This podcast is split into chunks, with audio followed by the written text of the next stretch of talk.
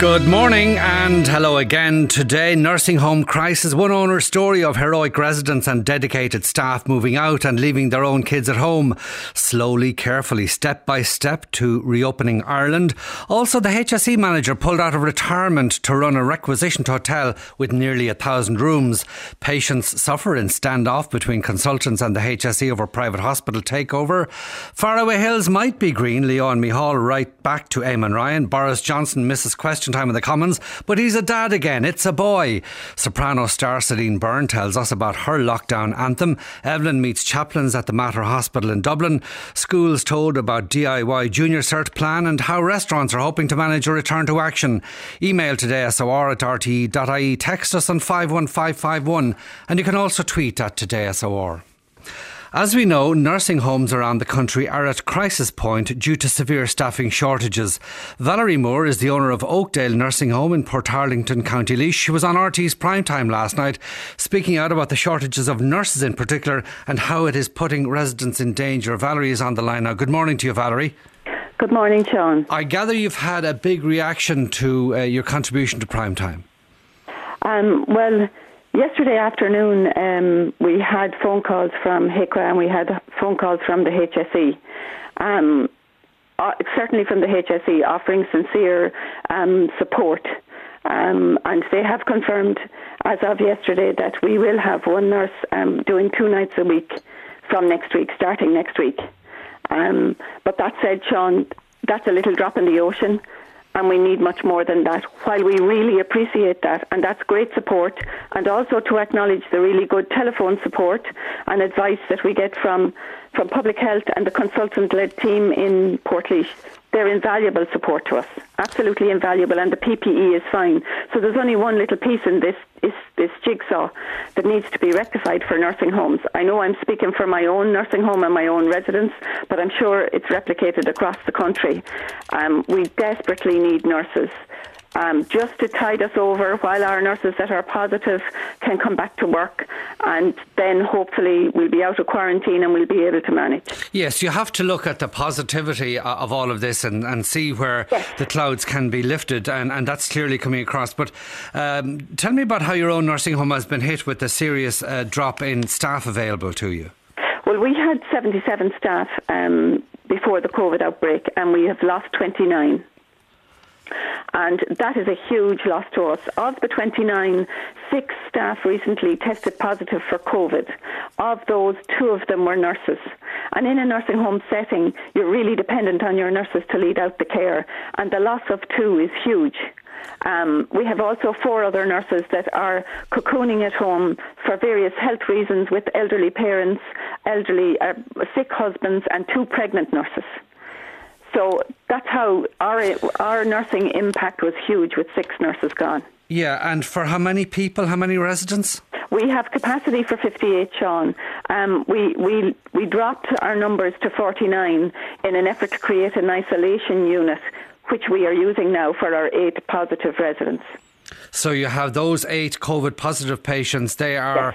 in a yes. completely sealed and separate part of your yes. nursing home. Yes, and are the staff who deal with those? Uh, They're completely separate. Also, that that in a way is while we're looking after them really, really well, but we have to staff that separately to the rest of the nursing home, and that's led by a nurse and a carer at all times. So, how are you fixed, Valerie? Say for tonight now, you've got. Uh, oh, um, we're down to um, two nurses tonight. We're okay on carers. Um, we're using carers from um, a local agency that was actually recommended to us by the HSE, which we weren't aware of at the time but we're recruiting from there, and that is great. Um, so what is happening now is we have our one nurse upstairs with our eight COVID residents and one carer, and then we have one nurse with carers downstairs to manage the rest of our our residents, which are 41 in total. And that means our building is built like a square, so it's two sides and an upstairs. And that means that the nurse has to cross over from one side to the other and also between three different sections on our long corridor to administer medication to tend to resident care needs, which isn't recommended from a cross infection and contamination of point course. of view. The and risk is much higher. What would your normal level of staffing be, say, where nurses are concerned, uh, in, in usual times prior to this? Okay, in usual time prior to this, in the daytime, we'd have three nurses on every day, plus a director of nursing, assistant director of nursing, who are also nurses. So our two, two nurses would run half the show, and our clinical nurse manager would take the top end of the long corridor. So the load would be divided equally among the three nurses. So and then our carers, we'd have our 11 healthcare attendants um, also helping out those, and then we'd have our activities coordinator and one other person in activities. And that's not to mention the housekeeping, the, the catering, and the admin staff as well. Yeah, but uh, as you say, you've lost 29 staff out of 77. That's yes. over one third. Yes. Um, it, it would appear, I mean, that through no fault of your own, there is. Is there an increased risk to your residents?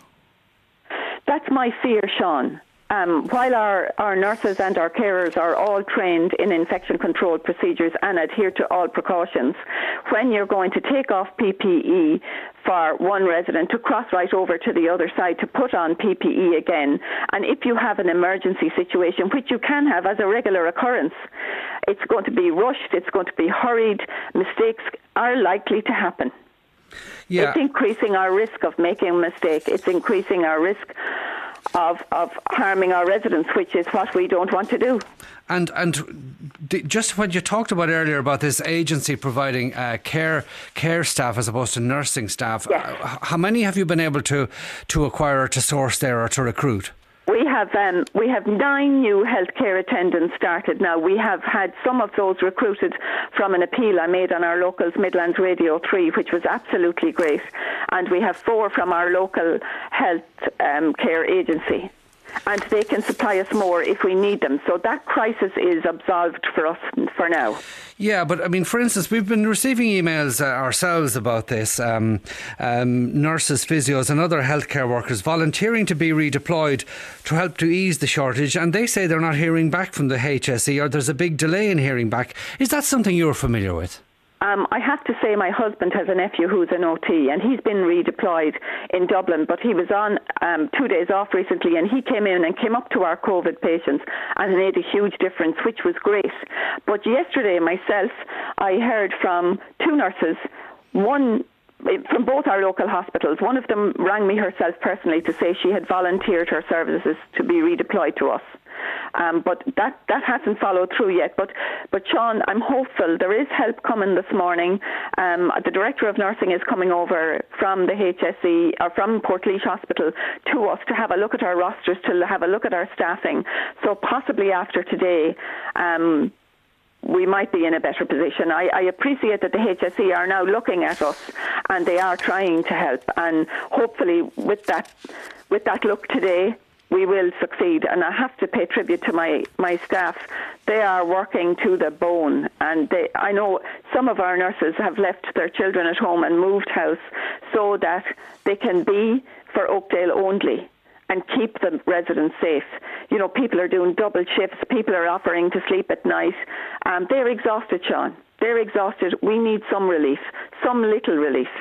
Yes, and as you say, you're getting uh, one uh, extra nurse two nights a week. That's that's the yeah, start. and that will help, Sean. Every little helps.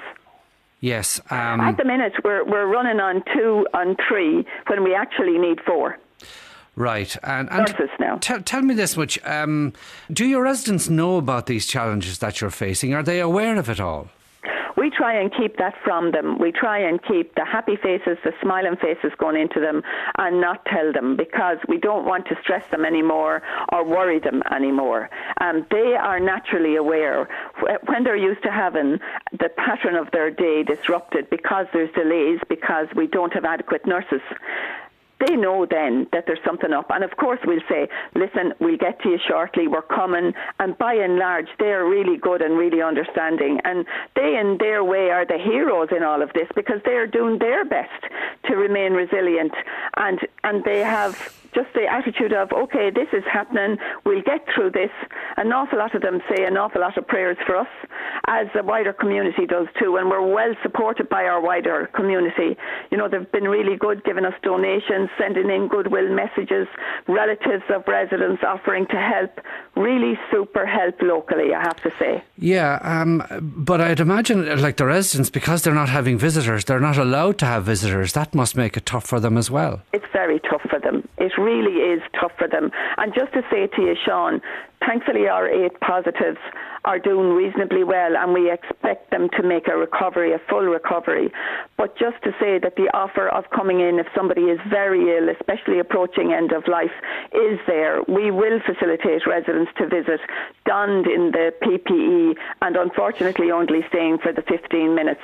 And the kissing and the hugging and the and the, and the tender touches are gone because yeah, we just can't do that, and that is huge. And, and coming back though as well, uh, Valerie, to the nurses, you spoke a mo- moment or two ago about nurses staying away from their own children, uh, yes. sleeping away from them, and then coming in and putting on a happy face for the residents. I mean, that Absolutely has to be are. hugely Absolutely draining are. for them. Oh, it's very difficult for them. It really is difficult for them, but it's more than just uh, a place to mind residents with complex needs.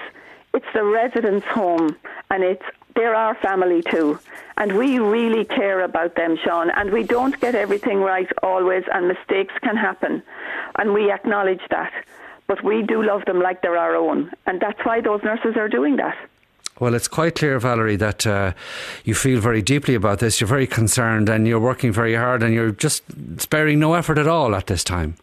Sean, to be honest, it it I won't be saying any more or doing any more publicly because I've done all I can.